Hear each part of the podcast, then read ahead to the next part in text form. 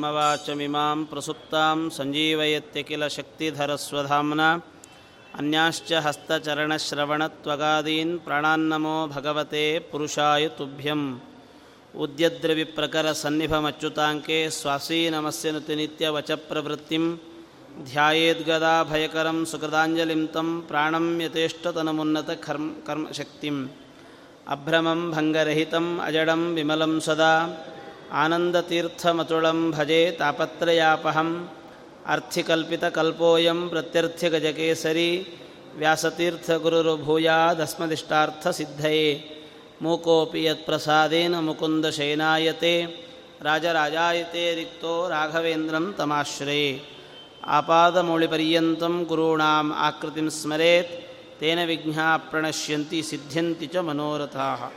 ಶ್ರೀ ಗುರುಭ್ಯೋ ನಮಃ. ಹರಿ ಓಂ.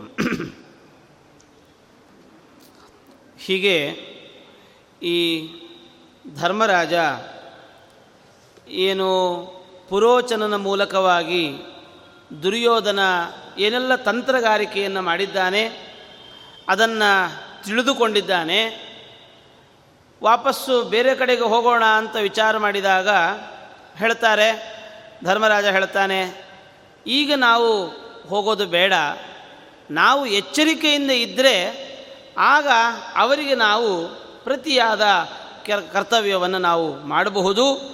ಹಾಗಾಗಿ ನಾವು ಎಚ್ಚರಿಕೆಯಿಂದ ಇರೋಣ, ಇಲ್ಲಿಂದ ಅವರಿಗೆ ಗೊತ್ತಿಲ್ಲದಂತೆಯೇ ನಮಗೆ ಅಪಕಾರವನ್ನು ಮಾಡ್ತಾ ಇರುವಂತಹ ಈ ದುರ್ಯೋಧನಾದಿಗಳಿಗೆ ಅವರಿಗೆ ಆಗಬೇಕು, ತಿರುವಂತರಾಗಬೇಕು. ಆ ಥರದಲ್ಲಿ ಏನಾದರೂ ಒಂದು ವಿಚಾರ ಮಾಡೋಣ ಅಂತ ಅವನು ವಿಚಾರ ಮಾಡಿದ. ಆ ಸಂದರ್ಭದಲ್ಲಿ ವೈಶಂಪಾಯನರು ಹೇಳ್ತಾ ಇದ್ದಾರೆ, ವಿದುರಸ್ಯ ಸುಹೃತ್ ಕಶ್ಚಿತ್ ಖನಕಃ ಕುಶಲ ಕ್ವಚಿತ್ ವಿವಿಕ್ತೆ ಪಾಂಡವಾನ್ ರಾಜನ್ ಇದಂ ವಚನಮಬ್ರವೀತ್. ಅಲ್ಲಿಗೊಬ್ಬ ಈ ಖನಕ ಅಂದರೆ ಭೂಮಿಯನ್ನು ಅಗೆಯುವ ವ್ಯಕ್ತಿ ಅಲ್ಲಿಗೆ ಬರ್ತಾನೆ. ಅವನು ವಿದುರನ ಸ್ನೇಹಿತನಾಗಿದ್ದಾನೆ. ಹತ್ತಿರ ಬಂದು ಏಕಾಂತದಲ್ಲಿ ಬಂದು ಪಾಂಡವರನ್ನು ಸಂಧಿಸಿ ಹೇಳಿದನಂತೆ, ನೋಡಿ ನನ್ನನ್ನು ವಿದುರ ಕಳಿಸಿದ್ದಾನೆ, ನಿಮಗೆ ಇಷ್ಟವಾಗಿರುವಂತಹ ಕೆಲಸವನ್ನು ನಾನೇನು ಮಾಡಲಿ ಹೇಳಿ, ನನ್ನ ಮೇಲೆ ನೀವು ಖಂಡಿತವಾಗಿಯೂ ಕೂಡ ವಿಶ್ವಾಸ ಇಡಬೇಕು. ಯಾಕೆ ಅಂತಂದರೆ ವಿದುರ ಕಳಿಸಿದ್ದಾನೆ, ವಿದುರನ ಮೇಲೆ ಎಷ್ಟು ವಿಶ್ವಾಸ ಇದೆಯೋ ಅಷ್ಟು ವಿಶ್ವಾಸವನ್ನು ನನ್ನ ಮೇಲಿಡಿ. ಆದರೂ ಒಂದು ವೇಳೆ ನಂಬಿಕೆ ಬರಲಿಲ್ಲ ಅಂತಾದರೆ ಅಲ್ವಾ, ಯಾಕೆಂದರೆ ವಿದುರನ್ನೇ ಹೇಳಿ ಕಳಿಸಿದ್ದಾನೆ, ಯಾರನ್ನೂ ನಂಬಬೇಡಿ ಅಂತ. ಇವನನ್ನು ನಂಬೋದು ಹೇಗೆ? ಅದಕ್ಕೇನು ಮಾಡಿದ ಆ ಕನಕ, ಯಾವ ವಿದುರ ಈ ಧರ್ಮ ಪಾಂಡವರು ಹಸ್ತಿನಾಪುರದಿಂದ ಹೊರಡುವಾಗ ವಿದುರ ಏನು ಮಾಡಿದ್ದ, ಮ್ಲೇಂಛರ ಭಾಷೆಯಲ್ಲಿ ಮಾತನಾಡಿದ್ದಂತೆ. ಆ ಒಂದು ಭಾಷೆಯನ್ನು ಉಪಯೋಗಿಸಿ ಇವನು ಕೂಡ ಮಾತಾಡ್ತಾನೆ. ಜೊತೆಗೆ ಮ್ಲೇಚ್ಛ ಭಾ ಮ್ಲೇಂಚರ ಭಾಷೆಯಲ್ಲಿ ಮಾತನಾಡಿದ ಇವು ಮಾತುಗಳನ್ನು ಈ ಕನಕ ಇವರಿಗೆ ತಿಳಿಸಿದ್ದಂತೆ. ಅಂದರೆ ಅರ್ಥ ಏನಾಯಿತು, ನನ್ನನ್ನು ನಂಬಬಹುದು, ನನ್ನನ್ನು ವಿದುರನೇ ಕಳಿಸಿದ್ದಾನೆ ಹಾಗೆ ಅಂತ ಅವನು ಹೇಳಿದ. ಅದಕ್ಕೆ ಧರ್ಮರಾಜನೂ ಕೂಡ ಭಾಳ ಸಂತೋಷ ಆಯಿತು. ನೀನು ವಿದುರನ ಸ್ನೇಹಿತ ಅಂತ ನನಗೆ ಗೊತ್ತಾಯಿತು. ಹಾಗಾಗಿ ಜ್ಞಾನಿಯಾಗಿರುವಂತಹ ವಿದುರನಿಗೆ ತಿಳಿಯದ ವಿಷಯ ಅಂತ ಯಾವುದೂ ಇಲ್ಲ. ಹಾಗಾಗಿ ನಮಗೆ ಜ್ಞಾನಿಯಾದ ವಿದುರ ಎಷ್ಟೋ ಹಾಗೆ ನೀನೂ ಕೂಡ. ಆದ್ದರಿಂದ ಈ ವಿಷಯದಲ್ಲಿ ಏನು ನಡೀತಾ ಇದೆ ಅಂತ ಅನ್ನೋದು ನಿಂಗೆ ಗೊತ್ತಿದೆ, ನನಗಿಂತ ಚೆನ್ನಾಗಿ ನಿಮಗೆ ಗೊತ್ತಿದೆ, ವಿದುರನಿಗೂ ಚೆನ್ನಾಗಿ ಗೊತ್ತಿದೆ, ನಿನಗೂ ಚೆನ್ನಾಗಿ ಗೊತ್ತಿದೆ. ನಮ್ಮ ವಿಷಯದಲ್ಲಿ ಏನೆಲ್ಲ ಕುತಂತ್ರಗಳು ನಡೀತಾ ಇವೆ ಅನ್ನೋದು ನಮಗಿಂತ ಚೆನ್ನಾಗಿ ನಿಮಗೆ ಗೊತ್ತಿದೆ. ಆದ್ದರಿಂದ ಅವನು ಅಲ್ಲಿ ನಿಂತುಕೊಂಡು ನಮ್ಮನ್ನು ಇಲ್ಲಿ ರಕ್ಷಣೆ ಮಾಡ್ತಾ ಇದ್ದಾನೆ. ವಿದುರ ಎಷ್ಟು ಮುಂದಾಲೋಚನೆ ಅವನದ್ದು! ಅವನ ಬುದ್ಧಿವಂತಿಕೆಯನ್ನು ಚೆನ್ನಾಗಿ ಉಪಯೋಗಿಸಿಕೊಂಡಿದ್ದರೆ ಬಹಳ ಅನುಕೂಲ ಆಗಿಬಿಡ್ತಿತ್ತು ಧೃತರಾಷ್ಟ್ರನಿಗೆ. ಆದರೆ ಸಾಧು ಪ್ರಾಣಿ ಅಲ್ವಾ, ಆದ್ದರಿಂದ ಅದು ದುರ್ಯೋಧನನಿಂದಾಗಿ ಅವರು ಉಪಯೋಗಿಸಿಕೊಳ್ಳಿಕ್ಕಾಗಲಿಲ್ಲ. ಹೀಗಾಗಿ ಇವನು ಹೇಳ್ತಾನೆ, ಧರ್ಮರಾಜ ಹೇಳ್ತಾನೆ, ನನ್ನ ಅನಿಸಿಕೆಯ ಪ್ರಕಾರ ದುರ್ಯೋಧನ ಈ ಪುರೋಚನನ ಹಿಂದೆ ಇದ್ದಾನೆ. ಅವನ ಆದೇಶದಂತೆಯೇ ಇಂತಹ ಸೆಣಬಿನ ಮನೆಯನ್ನು ಇವನು ನಿರ್ಮಾಣ ಮಾಡಿದ್ದಾನೆ. ಯಾವಾಗಲೂ ಆ ದುರ್ಯೋಧನನ ಮನಸ್ಥಿತಿಯೇ ಹಾಗೆ, ಒಂದು ದುಷ್ಟತನ ದುಷ್ಟತನ ದುಷ್ಟತನ. ನಾವೇನು ಮಾಡಿದ್ದೇವೆ? ಯಾಕೆ ದುಷ್ಟ ತೋರಬೇಕು? ಹಾಗಿಲ್ಲ. ಕೆಲವರ ಮನಸ್ಥಿತಿ ಏನು ಅಂದರೆ, ಈಗ ಬೇರೆಯವರು ನಮಗೆ ಅನ್ಯಾಯ ಮಾಡ್ತಾರೆ, ಯಾಕ್ರೀ ನಮಗೆ ಅನ್ಯಾಯ ಮಾಡ್ತೀರಿ, ನಾವೇನಾದರೂ ನಿಮಗೆ ಮಾಡಿದ್ದೇವಾ ಅಂತ ಕೇಳಿದರೆ ಅವರ ಹತ್ರ ಉತ್ತರ ಇಲ್ಲ. ಆದರೆ ಅನ್ಯಾಯ ಮಾಡೋದು ಅವರ ಸ್ವಭಾವ. ನೀವು ಅನ್ಯಾಯ ಮಾಡಬೇಕಾಗಿಲ್ಲ ಅವರಿಗೆ, ಅನ್ಯಾಯ ಮಾಡ್ತಾ ಇರೋದು ಅವರ ಸ್ವಭಾವ. ಹಾಗಾಗಿ ಧರ್ಮರಾಜ ಹೇಳ್ತಾನೆ, ಈ ದುರ್ಯೋಧನ ಯಾವಾಗ ನೋಡಿದರೂ ಅತ್ಯಂತ ದುಷ್ಟವಾದ ಮನಸ್ಸಿನಿಂದ ನಮಗೆ ರಗಳೆ ಮಾಡ್ತಾ ಇದ್ದಾನೆ. ಆದ್ದರಿಂದ ನೀನು ನಮ್ಮ ಈ ಅಗ್ನಿ ಭಯದಿಂದ ರಕ್ಷಣೆ ಮಾಡಬೇಕು. ಒಂದು ವೇಳೆ ನಿನ್ನ ರಕ್ಷಣೆ ಇಲ್ಲ ಅಂತಾದರೆ ನಮಗೇನಾಗ್ತದೋ ಗೊತ್ತಿಲ್ಲ, ದುರ್ಯೋಧನನಿಗಂತೂ ಭಾರಿ ಖುಷಿಯಾಗ್ತದೆ. ನಿಮ್ಮ ಸಹಾಯ ಇದ್ದರೆ ಖಂಡಿತವಾಗಿ ನಾವು ಪಾರಾಗ್ತೇವೆ, ಇಲ್ಲ ಅಂದರೆ ಇಲ್ಲ.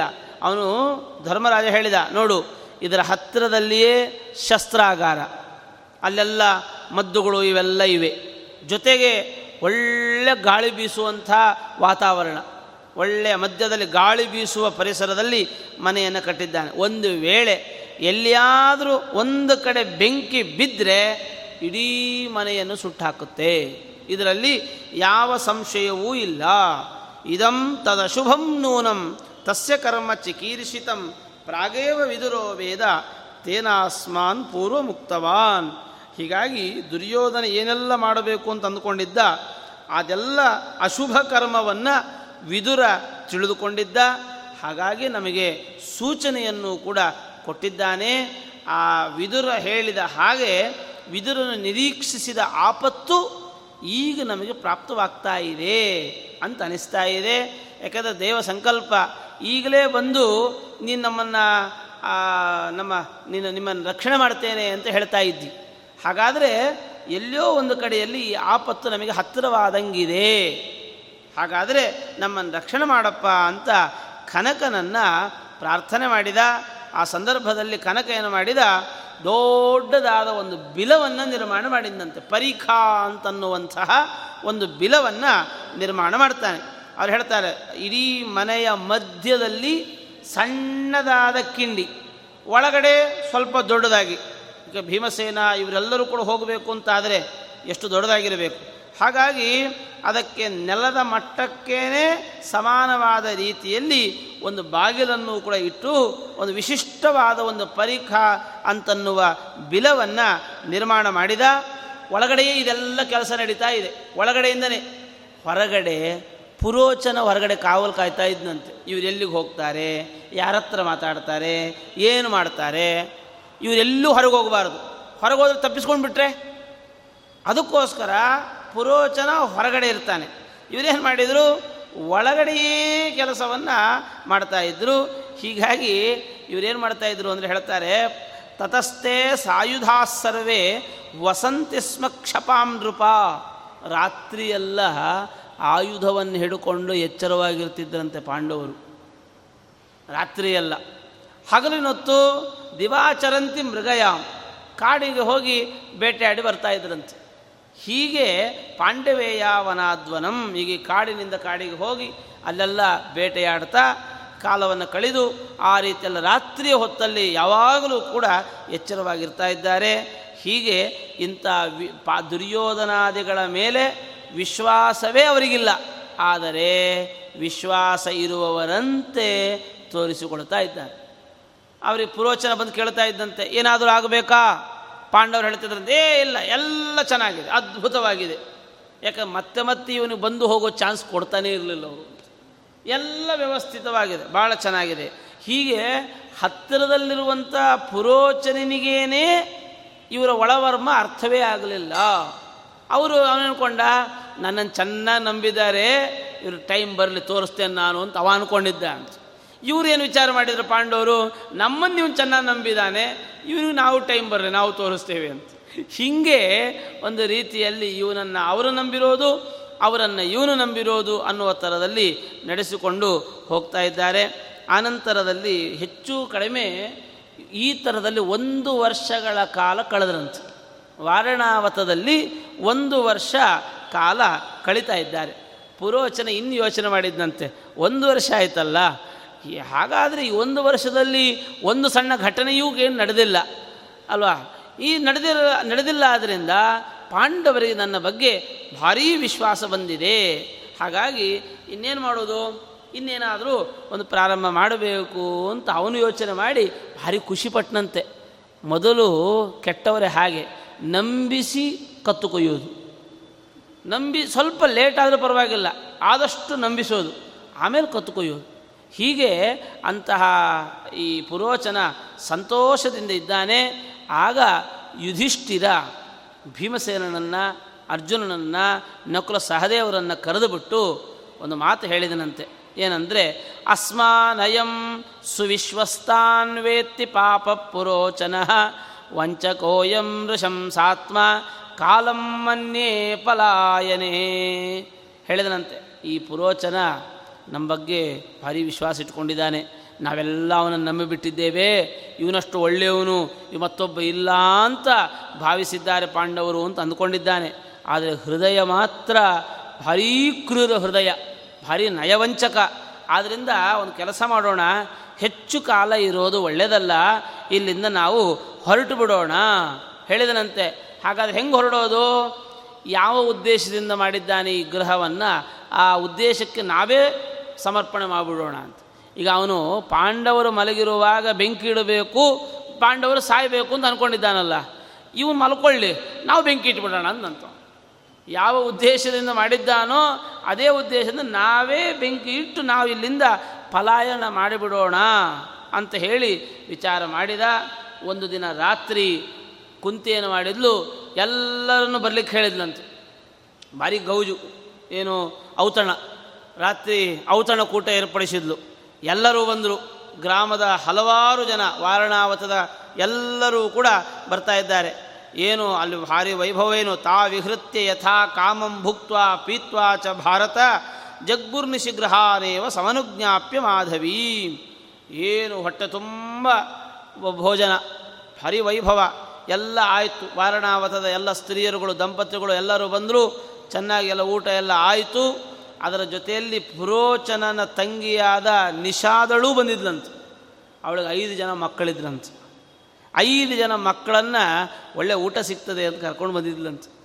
ರಾಜರ ಮನೆ ಊಟ ಭಾಳ ಅದ್ಭುತ ಹಾಗೆ ಅಂತ ಹೇಳಿ ಕರ್ಕೊಂಡು ಬಂದಿದ್ಲಂತೆ.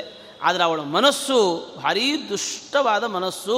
ಅವಳು ಟೈಮ್ಗೋಸ್ಕರ ಅವಳು ಕಾಯ್ತಾ ಇದ್ಲಂತೆ. ಅದನ್ನು ಆಚಾರ್ಯರು ತಾತ್ಪರ್ಯ ನಿರ್ಣಯದಲ್ಲಿ ಹೇಳ್ತಾರೆ. ಏನಂದರೆ, ಇವಳ ಮನಸ್ಥಿತಿ ಹೇಗಿತ್ತು ಅಂತಂದರೆ, ಅವಳು ವಿಷ ಹಾಕಿ ಕೊಲ್ಲಬೇಕು ಅಂತ ಅವಳು ವಿಚಾರ ಮಾಡ್ತಾ ಇದ್ಲಂತೆ. ಏನು ಆಚಾರ್ಯ ಹೇಳ್ತಾರೆ, ತಸ್ಯಾಗ್ರಜಾಚ ಸಹಿತ ಸುತ ಪಂಚಕೇನ ತತ್ರಾಗಮತ್ತದನು ಮಾರುತಿರೇಶ ಕಾಲ ಇತ್ಥಂ ವಿಚಿಂತ್ಯ ಸನಿಶಾಮ್ಯ ಚತಾನ್ ಪ್ರಸುಪ್ತಾನ್ ಭ್ರಾತೃಶ್ಚ ಮಾತರ ಮತಾಶು ಬಿಲೇನ್ಯಧಾತ್ ಪ್ರಾಗ್. ಅಲ್ಲಿ ಪುರೋಚನನ ಈ ಸಹೋದರಿ ಐದು ಮಕ್ಕಳ ಸಹಿತವಾಗಿ ಅಲ್ಲಿಗೆ ಬಂದಿದ್ಲು. ಆದರೆ ಇವುಗಳನ್ನು ಸೇರಿದಂತೆ ಕೊಲ್ಲಬೇಕು ಅಂತ ಇವರು ವಿಚಾರ ಮಾಡಿದರಂತೆ ಪಾಂಡವರು. ಕೆಲವೊಮ್ಮೆ ಅನಿಸ್ತದೆ, ಪಾಪ ಹೆಣ್ಣನ್ನು ಯಾಕೆ ಇದು ಮಾಡಬೇಕು, ಕೊಲ್ಲಬೇಕು ಅಂತ ಅಂದುಕೊಂಡಿದ್ದು ಪುರೋಚನ. ಆದರೆ ಸತ್ತದ್ದು ಯಾರು? ಪುರೋಚನನ ಜೊತೆಗೆ ಇವಳು ಕೂಡ ಸತ್ತಿದ್ದಾಳೆ. ಪುರೋಚನೂ ಸಾಯ್ತಾನೆ, ಇವಳು ಸಾಯ್ತಾನೆ. ಇವಳಿಗೆ ಯಾಕೆ ಶಿಕ್ಷೆ ಅಂದರೆ, ಅದಕ್ಕೆ ಆಚಾರ್ಯರು ಉತ್ತರ ಕೊಡ್ತಾರೆ. ತಂ ಭಾಗಿನೇಯ ಸಹಿತಂ ಭಗಿನೀಂಚ ತಸ್ಯ ಪಾಪಾಂಧದಾಹ ಸ ಗೃಹಾಂ ಪವಮಾನಸೂನುಃ ಸಾಪ್ಯಾಗತಾ ಹಿ ಗರಳೇನ ನಿಹಂತು ಮೇತಾನ್ ಭೀಮಸ್ಯ ಪೂರ್ವಭುಜಿತೋ ನಶಶಾಕಚೈತತ್. ಅವಳೇನು ಮಾಡ್ತಿದ್ಲಂದರೆ, ವಿಷ ವಿಷ ಕೊಟ್ಟು ಸಾಯಿಸಬೇಕು ಅಂತ ಅಂದ್ಕೊಂಡು ಬಂದಿದ್ಲಂತೆ. ವಿಷ ಕೊಟ್ಟು ಸಾಯಿಸಬೇಕು. ಆದರೆ ಭೀಮಸೇನ ಮೊದಲು ಊಟ ಮಾಡ್ತಿದ್ನಂತೆ. ಭೀಮಸೇನ, ಇವಳು ವಿಷ ಹಾಕ್ತಾ ಇದ್ಲು, ಅದು ಊಟ ಮಾಡ್ತಾ ಇದ್ದಿದ್ದು ಯಾರು ಅಂದರೆ ಭೀಮಸೇನ ಅಂತ. ಭೀಮಸೇನಿಗೆ ವಿಷ ಎಲ್ಲಿ ಕೆಲಸ ಮಾಡ್ತದೆ, ವಿಷ ಕೆಲಸ ಮಾಡ್ತಾ ಇರಲಿಲ್ಲ. ಆದ್ದರಿಂದ ಇವಳು ಹಂಚಿಕೆ ಅದು ಸಫಲವಾಗ್ತಾ ಇರಲಿಲ್ಲಂತೆ. ಆದರೆ ಇನ್ನೂ ಒಂದು ರಹಸ್ಯವನ್ನು ಆಚಾರ್ಯರು ಹೇಳ್ತಾರೆ. ಇವಳು ಯಾತಕ್ಕೋಸ್ಕರವಾಗಿ ಇಲ್ಲಿ ಬಂದಿದ್ದು, ಅದು ದೈವ ಕಾರ್ಯ ಒಂದಿತ್ತು. ಏನಂತ, ತಪ್ತಂ ತಯಾ ಸಸುತಯಾ ಚ ತಪೋ ನಿಶಾಂತಂ ಸ್ಯಾಂ ಸೂನುಭಿ ಸಹಬಲಾದ್ ಅತಿಥಿಸ್ತಾಬ್ದಾತ್. ಅವರು ಅವಳು ತಪಸ್ಸು ಮಾಡಿದ್ಲಂತೆ. ತಪಸ್ಸು ಮಾಡಿಕೊಂಡು ನಾನು ಅದಿತಿಯಾಗಬೇಕು, ನಾನು ಯಾರಾಗಬೇಕು, ಅದಿತಿಯಾಗಬೇಕು, ನನ್ನ ಮಕ್ಕಳೆಲ್ಲ ದೇವತೆಗಳಾಗಬೇಕು ನನ್ನ ಮಕ್ಕಳು ದೇವತೆಗಳಾಗಬೇಕು ಅಂತ ತಪಸ್ಸು ಮಾಡಿದ್ಲಂತೆ. ಒಂದು ವರ್ಷ ರುದ್ರದೇವರು ಪ್ರತ್ಯಕ್ಷ ಆಗಿದ್ದರಂತೆ. ಆಗ ರುದ್ರದೇವರು ಹೇಳಿದ್ರಂತೆ, ನೀಗೆ ನಿನ್ನ ಮಕ್ಕಳು ದೇವತೆಗಳಾಗಬೇಕು, ನೀನು ಅದಿತಿ ಆಗಬೇಕಲ್ವಾ, ನಿನ್ನ ಮಕ್ಕಳು ಸಾಯಲಿಲ್ಲ ಅಂತಾದರೆ ಆಗ ನಿನ್ನ ಮಕ್ಕಳು ದೇವತೆಗಳಾಗ್ತಾರೆ, ನೀನು ಅದಿತಿ ಆಗ್ತೀಯ ಅಂದು ವರ ಕೊಟ್ಟಿದ್ರಂತೆ. ಒಂದು ವೇಳೆ ಇವರು ದೇವತೆಗಳಾಗಿದ್ದರೆ ಪರಿಸ್ಥಿತಿ ಏನು? ಹಾಗಾಗಿ ಅದೆಲ್ಲವನ್ನೂ ತಿಳಿದವನು ಯಾರು ಅಂದರೆ ಭೀಮ. ಹೀಗೆ ಅವಳನ್ನು ಅನಿವಾರ್ಯವಾಗಿ ಕೊಲ್ಲಬೇಕಾಗಿತ್ತು. ದುಷ್ಟಬುದ್ಧಿಯವಳು, ಜೊತೆಗೆ ಕೆಟ್ಟತನದ ತಪಸ್ಸನ್ನು ಮಾಡಿ ಈ ಥರ ವರವನ್ನು ಪಡೆದಿದ್ಲು. ಅದಕ್ಕೋಸ್ಕರವಾಗಿ ಅವಳು ಕುಂತಿಯ ಸ್ನೇಹಿತಳಾಗಿ ಅಲ್ಲಿಗೆ ಬಂದವಳು. ಹೀಗಾಗಿ ಅಂತಹ ಕಾಲಚೋದಿತಳಾಗಿ ಅಲ್ಲಿಗೆ ಬಂದು ಕೂತಿದ್ದಾಳೆ. ಆನಂತರದಲ್ಲಿ ಅಲ್ಲೇನು ಮದ್ಯಪಾನಾದಿಗಳನ್ನೆಲ್ಲ ನಡೆದಿದೆ, ಅದೆಲ್ಲ ಮಾಡಿ ನಿದ್ರೆ ಮಾಡ್ತಾ ಇದ್ದಾರೆ. ಹೀಗೆ ಒಳ್ಳೆ ರಾತ್ರಿ ನಿದ್ದೆ ಬೀ ನಿದ್ದೆ ಎಲ್ಲರೂ ಕೂಡ ಭಾರಿ ನಿದ್ದೆಯಲ್ಲಿದ್ದಾರೆ. ಗಾಳಿ ಬಲವಾಗಿ ಬೀಸ್ತಾ ಇದೆ. ಆವಾಗ ಭೀಮಸೇನ ಪುರೋಚನನ ಜೊತೆಗೆ ಮಲಗಿದ್ನಂತೆ. ಭೀಮಸೇನೂ ಪುರೋಹಿತ ಪುರೋ ಪುರೋಚನ ಜೊತೆಗೆ ಮಲ್ಕೊಂಡಿದ್ದ. ಆದರೆ ಎದ್ದ ಎದ್ದ ಮೇಲೆ ಈ ಮೊದಲೇ ಸುರಂಗ ಎಲ್ಲಿದೆ ಏನು ಅವೆಲ್ಲ ನಿರ್ಧಾರ ಮಾಡಿದ. ನಿರ್ಧಾರ ಮಾಡಿ ಪಾಂಡವರನ್ನು ಕುಂತಿಯನ್ನು ಆ ಬಿಲ್ಲದೊಳಗಡೆ ಸೇರಿಸಿದ. ಸೇರಿಸಿಬಿಟ್ಟು ಭೀಮನೇ ಈ ಅರಿಗಿನ ಮನೆಗೆ ಬೆಂಕಿ ಕೊಟ್ಟ. ಅರಿಗಿನ ಮನೆಗೆ ಎಲ್ಲರನ್ನೂ ಕೂಡ ಸೇಫ್ ಝೋನಲ್ಲಿ ಇರಿಸಿ ಆಮೇಲೆ ಅರಿಗಿನ ಮನೆಯಲ್ಲಿ ಬೆಂಕಿ ಇಟ್ಟ. ಜೋರು ಶಬ್ದ, ಏನು ಗಾಳಿ ಬೀಸ್ತಾ ಇದೆ, ಬೆಂಕಿ ಹರಡ್ತಾ ಇದೆ, ಎಲ್ಲೆಲ್ಲಿ ನೋಡಿದರೂ ಭಾರಿ ಪಟ ಪಟ ಪಟ ಪಟ ಶಬ್ದ. ಈ ಶಬ್ದಕ್ಕೆ ಇಡೀ ನಗರದ ಜನಸ್ತೋಮ ಎಲ್ಲ ಎಚ್ಚರಾಗಿಬಿಟ್ಟಿದೆ ಅಂತ. ಭಾರಿ ಶಬ್ದ. ಪೌರಾಹ ದುರ್ಯೋಧನ ಅವು ಎಲ್ಲ ಎಲ್ಲರೂ ಕೂಡ ರಾತ್ರಿ ಎಲ್ಲರೂ ಹೇಳ್ತಾ ಇದ್ದಾರಂತೆ, ಓಹೋ ದುರ್ಯೋಧನ ತನ್ನ ತಾನಂದುಕೊಂಡ ಕೆಲಸವನ್ನು ಮಾಡಿಯೇ ಬಿಟ್ನಲ್ಲಪ್ಪ ಅಂತ. ಜನರಿಗೆಲ್ಲ ಏನು ಭಾವನೆ ಅಂದರೆ, ಪಾಂಡವರೆಲ್ಲ ಇದ್ದರೂ ಈ ದುರ್ಯೋಧನ ಬೆಂಕಿ ಇಟ್ಟ ಅಂತ ಭಾವನೆ. ದುರ್ಯೋಧನ ದುರ್ಯೋಧನ ಪ್ರಯುಕ್ತೇನ ಪಾಪೇನಾಕೃತ ಬುದ್ಧಿನ ಗೃಹಂ ಆತ್ಮವಿನಾಶಾಯ ಕಾರಿತಂ ದಾಹಿತಂಚ ತತ್. ಹೀಗೆ ಇಂತಹ ಪುರೋಚನ ಪುರೋಚನನ ಮೂಲಕವಾಗಿ ದುರ್ಯೋಧನ ಈ ಮನೆಯನ್ನು ಮಾಡಿಸಿ ಪಾಂಡವರನ್ನು ಸಾಯಿಸಬೇಕು ಅಂತ ಅಂದುಕೊಂಡ. ದುರ್ಯೋಧನ ಪಾಪಕೃತ್ಯದಲ್ಲಿ ಭಾಗಿಯಾದ ಪುರೋಚನನೂ ಕೂಡ ಸತ್ತ. ಸುಮ್ಮನೆ ಇದ್ದಿದ್ರೆ ಸರಿ ಇರ್ತಿದ್ದ, ಅವನ ಜೀವ ಆದರೂ ಉಳಿತಿತ್ತು. ಆದರೆ ದುರ್ಯೋಧನ ಹೇಳ್ದಂಗೆ ಮಾಡಿದ. ಆದ್ದರಿಂದಾಗಿ ಪುರೋಚನಿಗೆ ಒಳ್ಳೆ ಗತಿಯೇ ಆಯಿತು ಅಂತ ಹೇಳಿ ಎಲ್ಲ ವಾರಣಾವತದ ಪಟ್ಟಣಿಗರೆಲ್ಲರೂ ಕೂಡ ಧೃತರಾಷ್ಟ್ರನಿಗೆ ಧಿಕ್ಕಾರವನ್ನು ಹೇಳ್ತಾ ಇದ್ದಾರಂತೆ.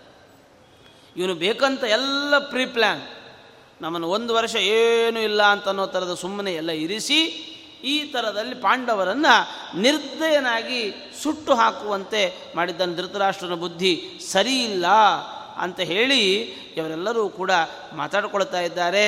ಹೀಗೆ ವಾರಣಾವತದ ಆ ಒಂದು ಪಟ್ಟಣದಲ್ಲಿ ಜನರು ರಾತ್ರಿ ಆ ಮನೆಯ ಸುತ್ತಲೂ ಕೂಡ ನೆರೆದು ಎಲ್ಲರೂ ಕೂಡ ಮಾತಾಡ್ತಾ ಇದ್ದಾರಂತೆ. ಆದರೆ ಇಷ್ಟರ ಮಧ್ಯದಲ್ಲಿ ಬಿಲವನ್ನು ಹೊಕ್ಕಂತಹ ಪಾಂಡವರು ತಮ್ಮ ತಾಯಿಯಾದ ಕುಂತಿಯ ಜೊತೆಗೆ ಆ ಬಿಲ ಮಾರ್ಗದಿಂದ ಹೊರಗಡೆ ಒಂದು ಕಾಡಿನಲ್ಲಿ ಅಡಿ ಇಡ್ತಾ ಇದ್ದಾರೆ, ಪ್ರವೇಶ ಮಾಡ್ತಾ ಇದ್ದಾರೆ. ಅಲ್ಲಿ ಪಾಪ ಪಾಂಡವರಿಗೆ ಯಾರಿಗೂ ನಿದ್ದೆ ಇಲ್ಲ. ಯಾಕಂದರೆ ಸುಖವಾಗಿದ್ದದ್ದು ಅಂತೇನಿಲ್ಲ, ಯಾವಾಗಲೂ ಭಯದಿಂದಲೇ ಇರಬೇಕಲ್ಲ, ಎಚ್ಚರದಿಂದಲೇ ಇರಬೇಕಲ್ಲ. ಹೀಗಾಗಿ ಪಾಪ ಅವರಿಗೆ ಜಾಸ್ತಿ ವೇಗ ವೇಗವಾಗಿ ನಡಿಲಿಕ್ಕೆ ಆಗಲಿಲ್ಲ. ಇಷ್ಟೆಲ್ಲ ಇವರಿಗೆ ಹೀಗಾದರೆ ಇನ್ನು ಕುಂತಿಗೆ ಹೇಗಾಗಿರಬೇಡ, ವಯಸ್ಸಾದವಳು, ಅವಳಿಗೂ ಕೂಡ ಪಾಪ ನಡಿಲಿಕ್ಕೆ ಸಾಧ್ಯವಾಗಲಿಲ್ಲ. ಆಗ ಭೀಮಸೇನ ಏನು ಮಾಡಿದ, ಎಲ್ಲ ಅಣ್ಣ ತಮ್ಮಂದರನ್ನು ತನ್ನ ತಾಯಿಯನ್ನು ಭುಜದ ಮೇಲೆ ಕೂರಿಸಿಕೊಂಡು ಹೊರಟಂತೆ ಕಾಡಿನಲ್ಲಿ. ಸ್ಕಂದಮಾರೋಪ್ಯ ಜನನೀಂ ಯಮಾವಂಕೇನ ವೀರ್ಯವಾನ್ ಪಾರ್ಥೋ ಗೃಹೀತ್ವಾ ಪಾಣಿಭ್ಯಾಂ ಭ್ರಾತರೌ ಸುಮಹಾಬಲಃ.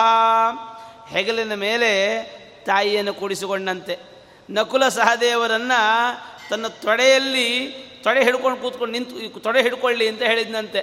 ಆಯಿತಾ, ಎಷ್ಟು ಗಾತ್ರ ಇರಬೇಡ, ಹೇಗಿರಬೇಡ, ಭೀಮಸೇನ ತೊಡೆಯ ಮೇಲೆ ಅವರನ್ನು ಆಶ್ರಯಿಸಿಕೊಳ್ಳಿ ಅಂತ ಹೇಳಿದ್ನಂತೆ. ಎರಡೂ ಕೈಗಳಲ್ಲಿ ಈ ಕಡೆ ಧರ್ಮರಾಜ, ಈ ಕಡೆ ಅರ್ಜುನ.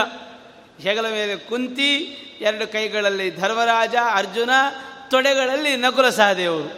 ಹೀಗಿಟ್ಟುಕೊಂಡು ಹೊರಡ್ತಾ ಇದ್ದಾನಂತೆ. ಹೇಗೆ ಹೊರಟ ಗೊತ್ತಾ, ತರಸಾ ಪಾದಪಾನ್ ಭಂಜನ್ ವೇಗವಾಗಿ ಹೋಗ್ತಾ ಇರುವಾಗ ದೊಡ್ಡ ದೊಡ್ಡ ಮರಗಿಡಗಳೆಲ್ಲ ಅಡ್ಡ ಬರ್ತಾ ಇತ್ತಂತೆ. ಅದನ್ನೆಲ್ಲ ಪುಡಿ ಪುಡಿ ಮಾಡಿಕೊಂಡು ಹೊರಟಂತೇವ.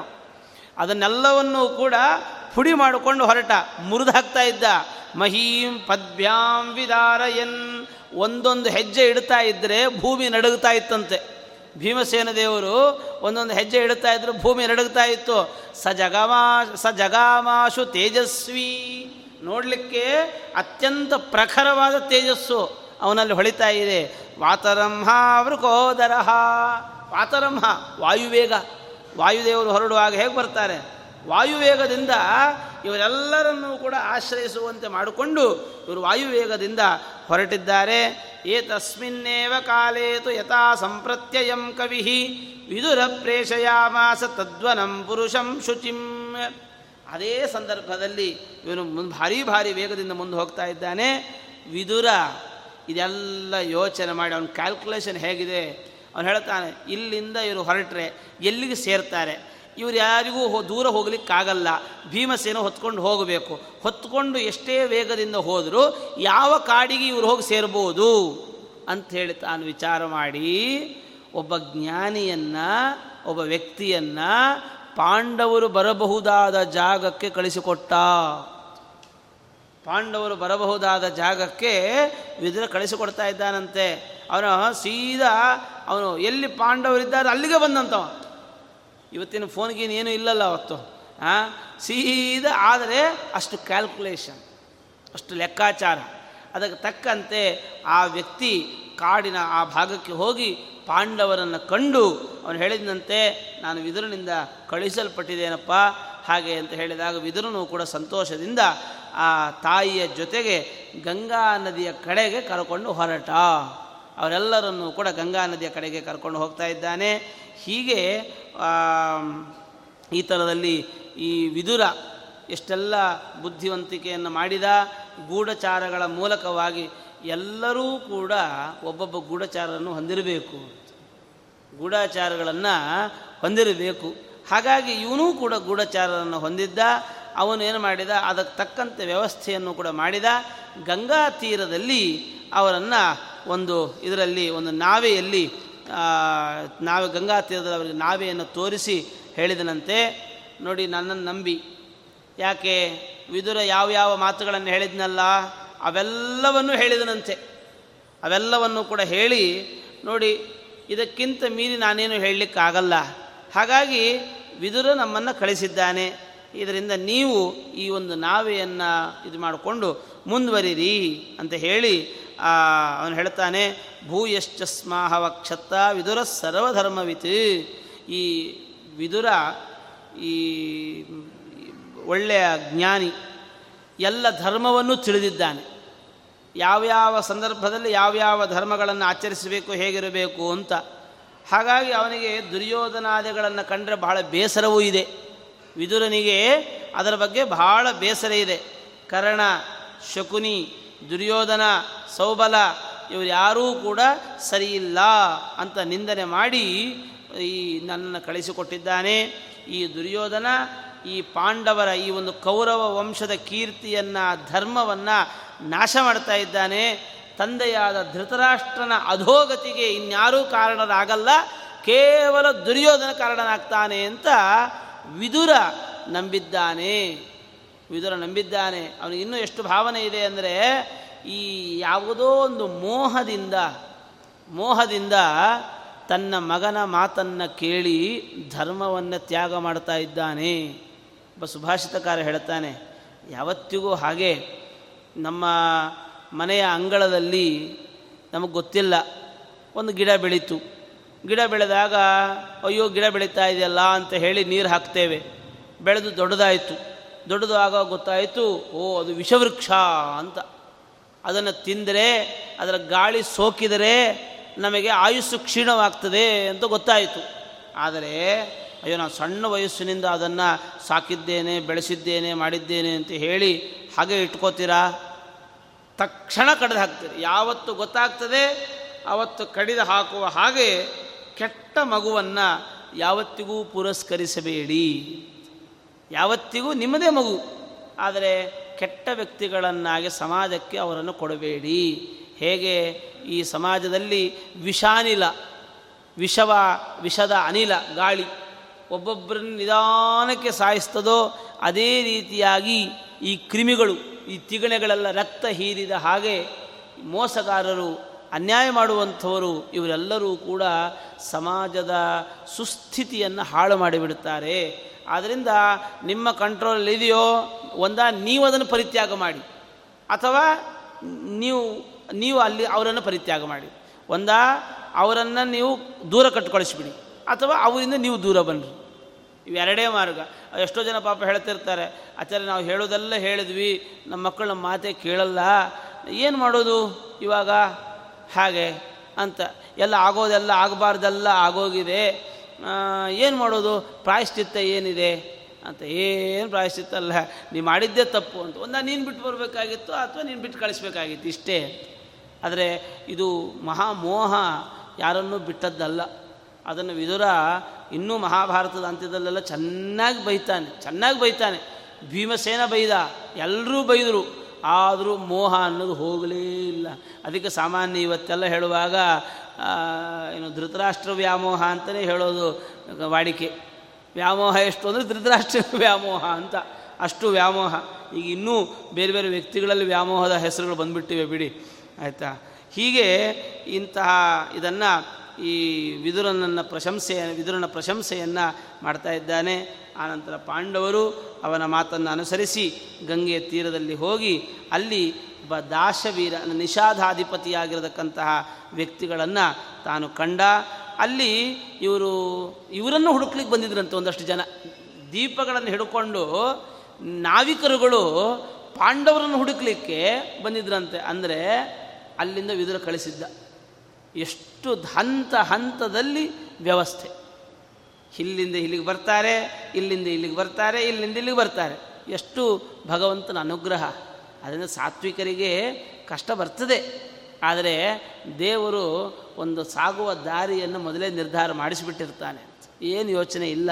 ಸ್ವಲ್ಪ ಕಷ್ಟ ಆಗ್ತದೆ, ಈಗ ಗೊತ್ತಿದ್ದರೆ ಇಷ್ಟು ಕಷ್ಟ ಆಗ್ತಾ ಇರಲಿಲ್ಲ. ಮುಂದೆ ಅವರು ಬರ್ತಾರೆ ಎಂದು ಗೊತ್ತಿದ್ದಿದ್ರೆ ಕಷ್ಟ ಆಗ್ತಾ ಇರಲಿಲ್ಲ, ಪರವಾಗಿಲ್ಲ, ಯಾರೋ ಬರ್ತಾರೆ ಅಂತ. ಆದರೆ ಭಗವಂತನ ಸಹಾಯ ಅನ್ನೋದಿದೆಯಲ್ಲ, ಒಂದು ರೀತಿಯಲ್ಲದು ಆಕಸ್ಮಿಕ. ಹಾಗಾಗಿ ಭಗವಂತನಲ್ಲಿ ನಂಬಿಕೆ, ಧರ್ಮದಲ್ಲಿ ಶ್ರದ್ಧೆ, ಇದೆಲ್ಲವನ್ನು ಕೂಡ ನಾವು ಖಡಾಖಂಡಿತವಾಗಿ ಅನುಸರಿಸಲೇಬೇಕು. ಕೆಲವೊಮ್ಮೆ ಕಷ್ಟವಾಗತ್ತೆ, ಆದರೆ ನಾವು ಕಷ್ಟವಾಗ್ತದೆ ಅಂತ ಅದನ್ನು ಬಿಟ್ಟು ಅಧರ್ಮದ ದಾರಿಯಲ್ಲಿ ನಾವು ಸಾಗಬಾರದು. ಹೀಗಾಗಿ ಅಂತಹ ಇದನ್ನು ನಿಷಾದ ಅಧಿಪತಿ ಪಾಂಡವರನ್ನು ಕರೆದು ಯಾವ ವಿದುರ ಏನು ಹೇಳಿದ್ದ ಆ ಒಂದು ವಿದುರನ ಮಾತುಗಳನ್ನು ಹೇಳಿ ಹೇಳ್ತಾನೆ, ನೋಡು ವಿದುರ, ನಮಗೆ ಬೇಕಾದಷ್ಟು ಹಣವನ್ನು ಕೊಟ್ಟಿದ್ದಾನೆ. ಬೇಕಾದಷ್ಟು ಹಣವನ್ನು ಕೊಟ್ಟು ಈ ಮಾತನ್ನು ಹೇಳಿದ, ಪಾಂಡವರನ್ನು ಈ ನದಿ ದಾಟಿಸಬೇಕು ಅಂತ ಹೇಳಿದ್ದಾನೆ. ಹಾಗಾಗಿ ನಾವೆಲ್ಲರೂ ಕೂಡ ನಿಮ್ಮನ್ನೇ ಹುಡುಕ್ತಾ ಇದ್ದೇವೆ, ಯಾವಾಗ ಬರ್ತೀರಿ ಏನು ಅಂಥೇಳಿ ನಿಮ್ಮನ್ನೇ ಹುಡುಕ್ತಾ ಇದ್ದೇವೆ. ಆದ್ದರಿಂದ ನೀವು ದಯಮಾಡಿ ಬನ್ನಿರಿ, ನಾವೆಯನ್ನು ಏರಿ ಪ್ರಯಾಣ ಮುಂದುವರೆಸ್ರಿ ಅಂತ ಹೇಳ್ತಾ ಇದ್ದಾರೆ. ಹೀಗೆ ಅಂತಹ ಆ ನಾವಿಕ ನಾವಿಕನ ಮಾತನ್ನು ಕೇಳಿದಂತಹ ಇವರು ಯಾವುದೇ ರೀತಿಯಲ್ಲಿ ಅದನ್ನು ನೆನೆಸಿಕೊಳ್ಳುತ್ತಾನೆ ಧರ್ಮರಾಜ. ಅವನು ಹೇಳಿದ್ದ ದಾರಿಯಲ್ಲಿ ಏನೆಲ್ಲ ಆಗಬಹುದು, ಅಗ್ನಿಭಯ, ವಿ ವಿಷಭಯವೋ ಅಥವಾ ನೀರಿನ ಭಯ, ಇದೆಲ್ಲ ಬರಬಹುದು. ಇವೆಲ್ಲವನ್ನು ಮೀರಿ ಯಾ ಸಮಾಧಾನ ಚಿತ್ತದಿಂದ ನೀವೆಲ್ಲ ಮುಂದುವರಿಸಿರಿ ಪ್ರಯಾಣವನ್ನು, ಬೇರೆ ಬೇರೆ ಬಳಸುದಾರಿಯನ್ನು ಆಧರಿಸಿ ಮುಂದುವರಿಸಿರಿ ಅಂತ ಹೇಳಿದ್ದ.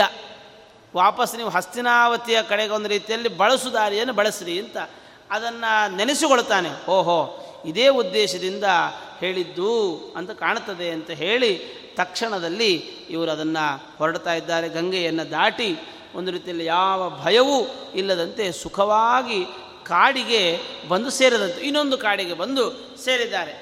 ಇಲ್ಲೇನಾಯಿತು, ಒಂದು ವೇಳೆ ರಾತ್ರಿಯೆಲ್ಲ ಆಗ್ತಾ ಇರುವ ರಾತ್ರಿಯೆಲ್ಲ ಮುಗೀತು, ರಾತ್ರಿಯೆಲ್ಲ ಬೆಳಗಾಗ್ತಾ ಇದೆ.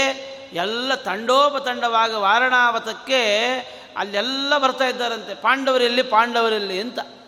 ಪಾಂಡವರಿಗೇನಾಯಿತು ಅಂತ ಅಲ್ಲಿ ನೋಡಿದರೆ ಅಲ್ಲಿ ಐದು ಜನ, ಆರು ಜನ, ಏಳು ಜನ. ಇಲ್ಲಿ ಪುರೋಚನ ಒಬ್ಬ, ಆ ಕಡೆ ಹೆಣ್ಣು ಪುರೋಚನನ ಸಹೋದರಿ, ಐದು ಜನ ಮಕ್ಕಳು. ಇದೆಲ್ಲ ನೋಡಿಬಿಟ್ಟು ಎಲ್ಲರೂ ಸತ್ತೋಗಿದ್ದಾರೆ ಅಂತ ಪ್ರಚಾರ ಶುರುವಾಯಿತು ಅಲ್ವಾ. ಐದು ಪ್ಲಸ್ ತಾಯಿ ಆರು, ಅಲ್ಲಿಗಾಗೋಯಿತು. ಪೂರ್ವಜನ ಒಬ್ಬ, ಅವಳಲ್ಲೇ ಇರೋ ವಿಷಯ ಎಷ್ಟೋ ಜನಕ್ಕೆ ಗೊತ್ತೇ ಇಲ್ಲ.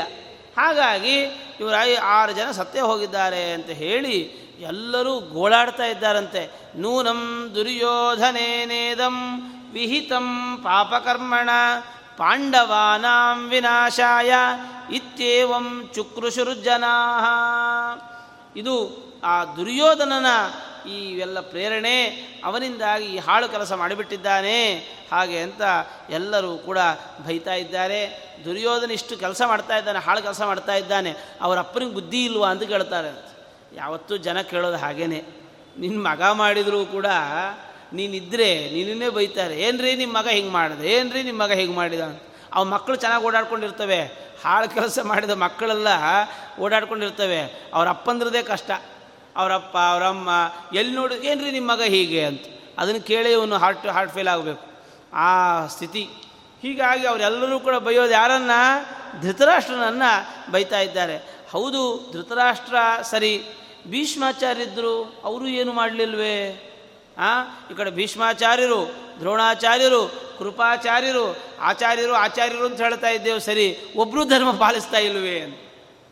ಇವರಿಗೆಲ್ಲ ಏನು ಧರ್ಮದ ಬುದ್ಧಿ ಇಲ್ವಾ ಅಂತ ಜನ ಎಲ್ಲ ಮಾತಾಡಿಕೊಳ್ಳಲಿಕ್ಕೆ ಶುರು ಮಾಡಿದರು. ಅವ್ರು ಹೇಳ್ತಾರೆ, ಧೃತರಾಷ್ಟ್ರ, ಅಂತೂ ಇಂತೂ ನಿನ್ನ ಆಸೆ ಪೂರೈಸ್ಕೊಂಡಲ್ಲಪ್ಪ, ಹಾಂ ಅಂತೂ ಇಂತೂ ನಿನ್ನ ಆಸೆಯನ್ನು ಪೂರೈಸ್ಕೊಂಡ್ಬಿಟ್ಟಿದ್ದೀಯಾ ಹಾಗೆ ಅಂತ ಹೇಳಿ, ಆಯಿತು ನಿನ್ನ ಆಸೆ ಪೂರ್ತಿ ಆಯಿತು ಅಂತ ಒಂದು ಸುದ್ದಿ ಹೇಳಿ ಕಳಿಸೋಣ ಅಂತ ಅವ್ರು ಹೇಳ್ತಾ ಇದ್ದಾರೆ. ಹೀಗೆ ಅಗ್ನಿ ಇನ್ನೂ ಉರಿತಾನೇ ಇದೆ.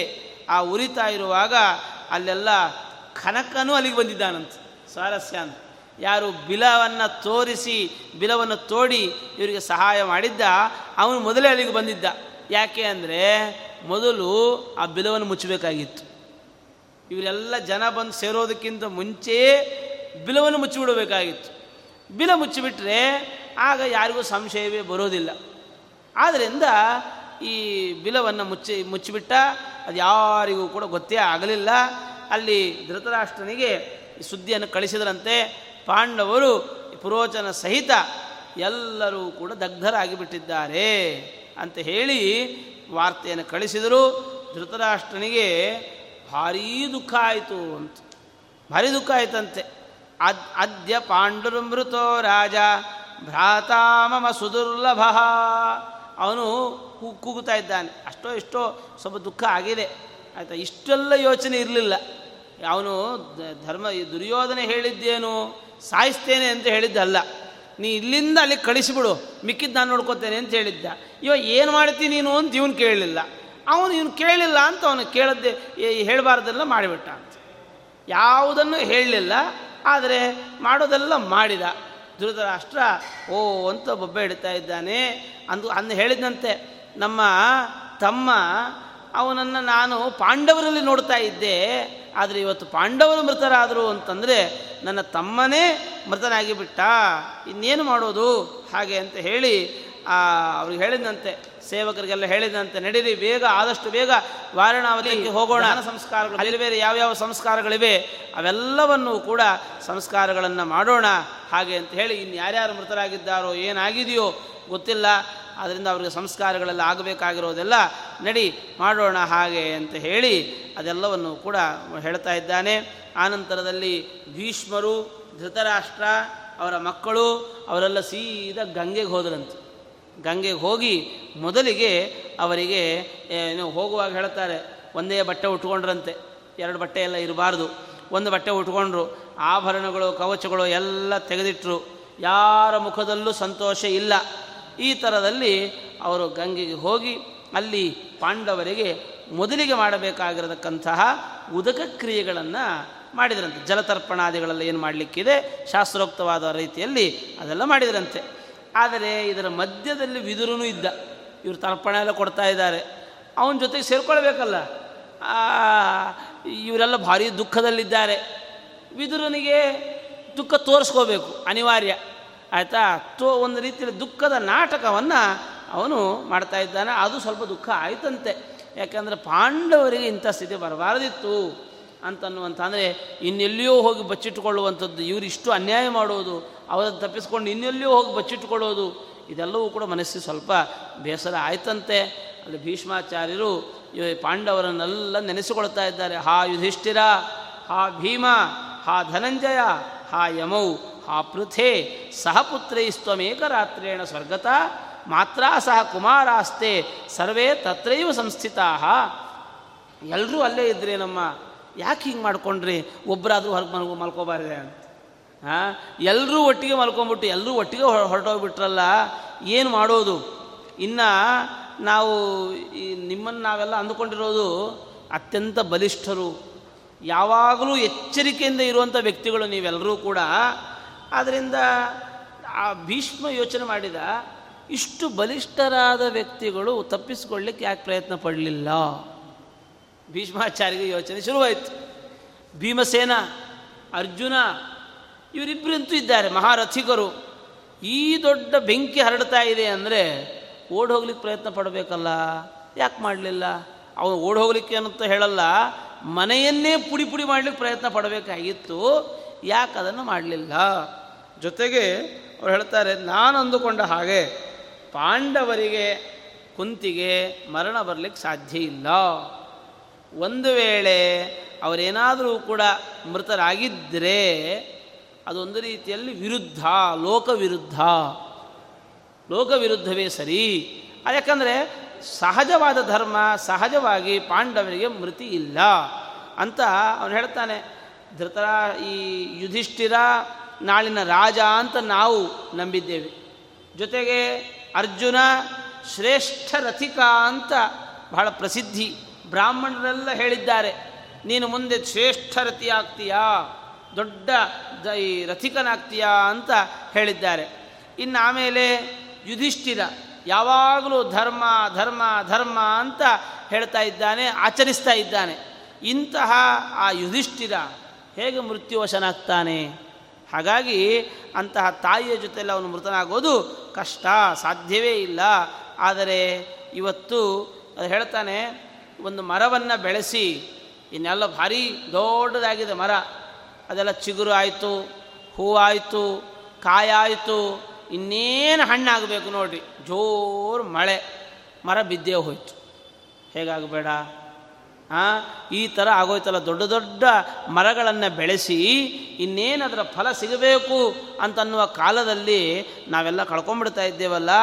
ಇನ್ನೇನು ಯೌ ಈ ಯುವರಾಜನಾಗಿ ಅವನು ಅಭಿಷಿಕ್ತನಾದಾಗಲೇನೆ, ಇನ್ನೂ ರಾಜನಾಗಿಲ್ಲ, ಯುವರಾಜನಾಗಿದ್ದ.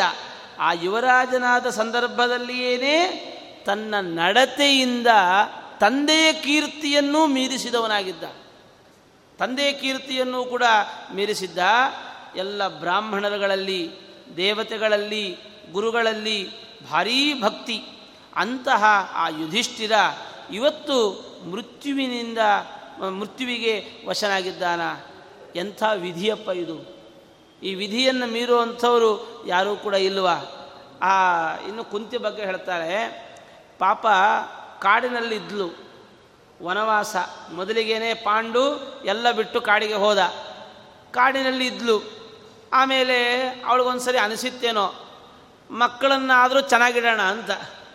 ಯಾರಿಗಿರಲ್ಲ, ರಾಣಿಯಾಗಿ ಮೆರೆದು ಕಾಡಿಗೆ ಹೋಗಿ ಬಂದು ಕರೆದ್ರು, ನೋಡಮ್ಮ ಕಾಡಲ್ಲಿ ಯಾಕಿರ್ತೀಯ, ನಾಡಿಗೆ ಬಾ, ಮಕ್ಕಳಿದ್ದಾರೆ ಹಾಗೆ ಅಂತ. ಅವಳು ಮಕ್ಕಳಿಗಾಗಿ ಕಾಡಿಗೆ ಬಂದಳು. ಜೊತೆಗೆ ಹೇಳ್ತಾನೆ ಅವತ್ತು ಸಹಗಮನ ಮಾಡಲಿಕ್ಕೆ ತಯಾರಾದ್ಲು, ಆದರೆ ಮಕ್ಕಳಿಗಾಗಿ ಸಹಗಮನ ಮಾಡಲಿಲ್ಲ. ಜೊತೆಗೆ ಇದರಲ್ಲಿ ಅಷ್ಟೋ ಇಷ್ಟೋ ಗಂಡನ ಜೊತೆ ಕಾಲ ಕಳೆದ್ಲು, ಪೂರ್ತಿ ಆಯುಷ್ಯವೂ ಗಂಡನ ಜೊತೆಗೆ ಇರಲಿಲ್ಲ. ಇಂತಹ ಆ ಕುಂತಿಗಿದ್ದ ಆಸೆ ಅಂದರೆ ಮಕ್ಕಳ ಜೊತೆ ಒಂದಷ್ಟು ದಿನ ಚೆನ್ನಾಗಿರೋಣ ಅಂತ. ಆದರೆ ಪಾಪ ಆ ಆಸೆಯೂ ಕೂಡ ಪೂರ್ಣವಾಗದೆ ಅವಳೂ ಕೂಡ ದಗ್ಧಳಾಗಿ ಬಿಟ್ಟಿದ್ದಾಳಲ್ಲ, ಹಾಗೆ ಅಂತ ಹೇಳಿ ಭೀಷ್ಮಾಚಾರ್ಯರು ನೋಡಿ, ಹಿರಿಯ, ಇಡೀ ವಂಶದ ಹಿರಿಯ, ಹಿರಿಜೀವ ತಳಮಳಗೊಂಡು ಬಿಟ್ಟಿದೆ, ಭಾಳ ಬೇಸರ ಆಗ್ತಾ ಇದೆ. ಆದರೆ ಅವನಿಗೊಂದು ಎಲ್ಲೋ ಒಂದು ಕಡೆಯಲ್ಲಿ ಭೀಮ ಇರುವಾಗ ಇವ್ರು ಯಾರೂ ಸಾಯ್ಲಿಕ್ಕಿಲ್ಲ, ಭೀಮ ಇರುವಾಗ ಇವ್ರು ಯಾರೂ ಸಾಯ್ಲಿಕ್ಕಿಲ್ಲ. ಭೀಮ ಸಾಯ್ತಾನೆ ಅಂದ್ರೇನು, ಸಾಧ್ಯವೇ ಇಲ್ಲ. ಜೊತೆಗೆ ಅರ್ಜುನ ಇದ್ದಾನೆ, ಆಯಿತಾ.